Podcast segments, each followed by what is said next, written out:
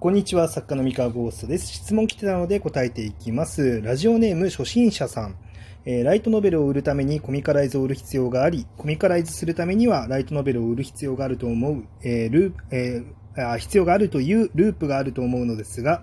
えー、先生はコミカライズ作品が多くあると思いますが、コミカライズの影響力は感じますか？ということで、初心者さんありがとうございます。えっとですね、こちら答えていこうと思います。えっとですね、もうまあ結論から言うとですね、どうだろうね。えっとね、コミカライズの存在自体はすごいありがたいと思ってるし、まあ、僕は毎回自分の作品のコミカライズは楽しく読ませてもらってますっていう前提のもとお話しするんですが、ライトノベルの売り上げと、なんかそこまで強烈な関連性があるかっていうと、僕はそんなにはないんじゃないかなっていうふうに思っています。えっと、まあ、もちろんね、あの、ゼロということは絶対にありえなくて、えっと、小説のファンからコミックを買いに行くっていう人もいれば、コミックから入って小説も気になるから買うっていう人は絶対にいます。それはに、あの、人としては絶対にいるので、まあ、それはなんかいいんですけど、まあ、要はその、お互いにですね、まあ、おそらく100分の1とか1000分の1とか、まあ、それぐらいの割合しかおそらくいかないと思います、基本的に。その媒体をまたぐっていうのは。だから、えっと、ライトノベルを売るためにコミカライズをするってなると、えっと、コミックの売り上げが、まあ、本当にとんでもない数売れて初めて、あ、えー、文庫にもお客さんが流れてきたねって言える、まあ、観測できるレベルの、えー、なんだろう、売り上げの増幅になるのかなと思うんですが、まあ、そういうのは基本的には滅多にないことですね。で、僕はそれに関しては、まあ、わかりやすくコミカライズからドカッと入ってきたっていうのは、まあ、あんまりないかなっていう気がしています。えー、そうだな、自称 F ランクの頃が結構多かったかな。あの感覚としては。ただね、それもコミカライズの影響で入ってきたのか、えー、違う理由なのかっていうのがいまいちわからないっていうのもあって、なんか正確には判定できないんですよね、結局。うん。まあ、ただね、あの、小説も、まあ、コミックも、まあ、それぞれ、なんだろう、あの、この一つの作品として、こう盛り上げていくのにね、大事なものでありますので、まあ、なんだろう、必ずしもその小説を売るためにコミックがあるわけではないし、コミックを売るために小説があるわけでもないので、それはなんかお互いにいい関係性は築いていくことができてるんじゃないかなっていうのは僕の中では思ってますけどね。うん。あの、これね、まあ結構、まあ勘違いされてることとかも、まああるかなと思うんですけど、まあ、ライトノベルを売るためにコミカライズを売る必要があるとか、まあ、コミ、うん、コミカライズするにはライトノベルが、を、ライトノベルを売る必要があるっていうのが、まあ、なんか、まあ、そういうふうに考えてる人もいるのかもしれないけど、まあ、僕の中では全然別のことかなっていう、あくまでライトノベルを売るにはライトノベルを売るためのことが必要だし、まあ、コミックを売るためにはコミックを売るためのことが必要だし、それは、なんかそれぞれ別個のものなんじゃないのっていうのが、まあ個人的な考えかなって思ってます。あの、現にですね、まあ小説がめちゃめちゃ売れるけど、コミックがなかなか伸びきらないっていう作品もあれば、えー、コミックはめちゃめちゃ伸びるけれども、えー、ライトノベルの方は伸びきらないっていう作品もあってですね、まあ、なんかこのあたりは別に特にね、うん、関係ないといえば関係ないんですよね。だなんか、その、まあ、正直、そのライトノベルを売るためにはコミックをなんか売らなきゃいけないっていうのは、まあ、それはちょっと勘違いだと思うんですよ。あの、コミックが売れてる作品しかライトノベルが売れていないのであれば、まあ、その考え方は、まあ、ありなのかなって思うんですけれども、まあ、基本的にね、まあ、僕らライトノベル作家っていうポジポジションというか立場から、ま、話をすると、初めからコミックの売り上げに頼ろうなんていうのは、まあ、ちょっと、まあ、虫がいい話かなっていうのは思うんですね。あの、まあ、むしろ、まあ、そのライトノベルの、まあ、原作としてのパワーだったりとか、まあ、その売り上げ、だったりとか、まあ、ファンをしっかり抱えてますっていうところで、まあ、しっかりコミックの人にも安心してあの参加してもらうみたいな、まあ、そういう流れの方が、まあ、なんかライトノベル作家がね、えー、側が心がける上では正しい姿勢なんじゃないのって思うんですよね。うん、もちろんね、コミック側コミック側で、いやもう原作の売り上げとか人気がどうであれ、もうこのコミックを最高のコミックに仕上げるんだっていうのは、コミック側の心意気として正しいと僕は思うし、まあ、だけど、なんかそのコミック側の姿勢に甘えて、まあ小説側は、じゃあそのコミックが名作であってくれれば、小説はレベルが低くてもいいや、みたいな感じの、ね、そういうふうに思ってしまっては本末転倒というか、うん、まあ良くないわけじゃないですか。で、なので、なんか僕はそこは全然違う、うん、切り離して考えるべきかなって思ってるんですよね。あくまで、その、ライトノベルはライトノベルで、しっかりクオリティを高く、そして、ま、読者が買いたくなるぐらいの強烈な魅力を持ったもの、ファンになってくれるぐらいの魅力を持った作品っていうのをしっかり作って、で、しっかりそのライトノベルはライトノベルとして売れるっていう、まあ、これが理想かなと思っております。まあ、あのね、こう、まあ、わかりやすいですよね。だからコミックって、そのライトノベルとか小説の市場と比べると10倍とか100倍とかかな。まあ、まあ、規模が違うんですよね、単純に。あの、読む人の人数が圧倒的に多いんですよ、コミックって。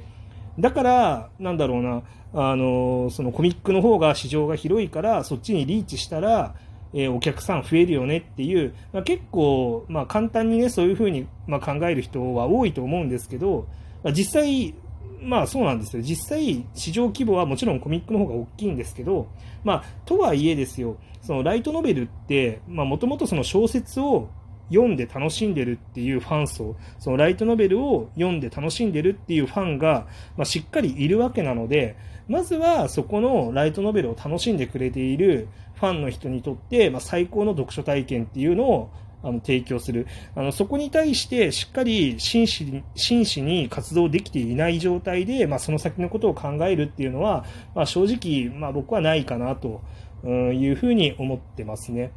まあ、例えるならですね、うん、そうだな例えば、この前ですね、あの、加藤純一さんっていう、あの、実況者、あの、ニコニコ時代からの、あの、実況者の方の結婚式があったんですけれども、えっと、まあ、それの、いろんな著名なネットで活動してる人からの、まあ、あの、コメントだったりとか、祝辞みたいなのが届いていて、その中に、あの、ダルビッシュ有さんがいたんですよ。えっ、ー、と、まあ、ね、言わずと知れたメジャーリーガーなんですけど、このダルビッシュ有さんって、まあ、あくまでメジャーリーガー、その野球、プロ野球選手としての一流を極めていて、えー、その上で、あの、YouTube もうまく使っていて、まあ、こうやってその、その加藤純一さんっていう、あの、超、あの、影響力のある、えー、人の結婚式の配信とかにも入ったりとかして、まあ、なんて言うんだろう、まあ、露出を外側にも広げているじゃないですか。そのプロ野球しか見ない人以外にもダルビッシュ有さんっていう存在が、まあ、届くんですよね。うん、あの届くんですよ。なんだけど、その野球を知らない人にも届くっていうその行動をしてるけれどもま、でも、やっぱり根っこは野球なんですよ。野球をしっかりやって、野球で超一流であるっていうところがあるから、えー、他の界隈に顔を出していったとしても、なんていうか、あのー、しっかりと、その、なんか影響力を持つことができるパワーがあるよねっていう状態でいられるっていう話で、これが、まあなんだろう、その野球、野球、一位プロ野球選手として、あの、二軍で活動していて、あの、このままだと、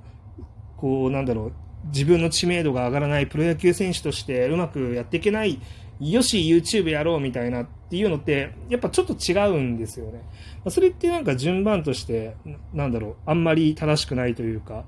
うん、まあちょっと違うかなと。まあ、もちろんね、あの、あと一歩、もう一つ武器がありさえすれば、あの、一花咲かせられるとか、まあ、そういうポジションの人だったら、まあ、そういうのを進出してみるっていうのもありかもしれないんですけど、まあ、そこの問題かなと思いますね。なので、まあ、まずは、ま、外側、そのコミック、まあ、隣の世界ではあるけど、コミックとかアニメって。隣の世界ではあるけど、同じ業界ではないんですよね。まあ、隣の業界だけど同じ業界ではないから、まずはライトノベルの業界っていうのを大事にして、そのライトノベルの中で、あの、しっかり結果を出す。うん。まあ、これに尽きるかなと思います。てか僕はずっと、ずっとではないけど、あの、少なくとも、ここ数年は、その考え方で作ってるんですよ。ライトノベル。で、結果的にその考えで作ったことが、まあ、功を奏してる気はするんですね。あの、義妹生活の文体だったりとか、その義妹生活の作風っていうのは、まあ、しっかり小説を読む人にとってクオリティが高いって思えるものっていうのを結構自分なりにちゃんと考えて突き詰めて書いていて、で、これってコミックにした時のこととか、アニメにした時のことって僕は一切考えてないんですね。あの、考えないで、ライトノベル読む人が満足できる。あの、ライトノベル読む人が、あの、楽しめる。まあ、小説を読む人が、まあ、文章を楽しめるっていうのを一番大事にして書いてる。まあ、妹座もそうですね。妹座もそういうふうに意識して書いてる。で、実は漫画とかあんまり意識していないんですよ。ま、だけど、まあ、結果的にコミカライズをしてくれた先生方が、あの、ね、小説に特化して書かれたものを、ものすごくうまく漫画に再翻訳して、えー、しっかりと漫画を書いてくださっているので、まあ、そこに関しては本当に感謝してますね。うん。っていうところでございます。はい。というわけで、まあ、こんな感じでね、まあ、ちょっとね、ライトノベルの市場っていうのが、まあ、まあ、ね、一昔前、まあ、10年前とかに比べると、まあ、ちょっと、あの、縮んできていると言いますか。まあ、まあでも縮んでいるかっていうとちょっと怪しいんですけどね、本当に縮んでるのかなっていうのがあって、あの出版点数が10年前よりもはるかに多いので、今の方が。まあ、ファンの人がかなり分散してるっていうのが実際のとこなんじゃないかなっていう気もするので、果たして本当に縮んでるのかっていうのは怪しいんですが、まあ、1作品あたりがね、あの、の、の売上部数っていうのが、まあ、落ちてしまっていて、まあ、なかなかね、あの、不景気なあの話を聞くことも多いから、まあ、こういうね、あの、考え方にどうしてもなっていってしまうっていう気持ちっていうのは、まあ、わからなくはないんですけれども、まあ、ただね、ちょっとそこで諦めずに、あの、まあ、しっかりクオリティ突き詰めて、まあ、ラノベのね、うん、クオリティ突き詰めてやっていくのがいいんじゃないかなと思っております。はい。というわけで、えー、今日の話は以上でございます。何か聞きたいことがありましたら、お便りや質問箱へ、えー、よろしくお願いします。それでは。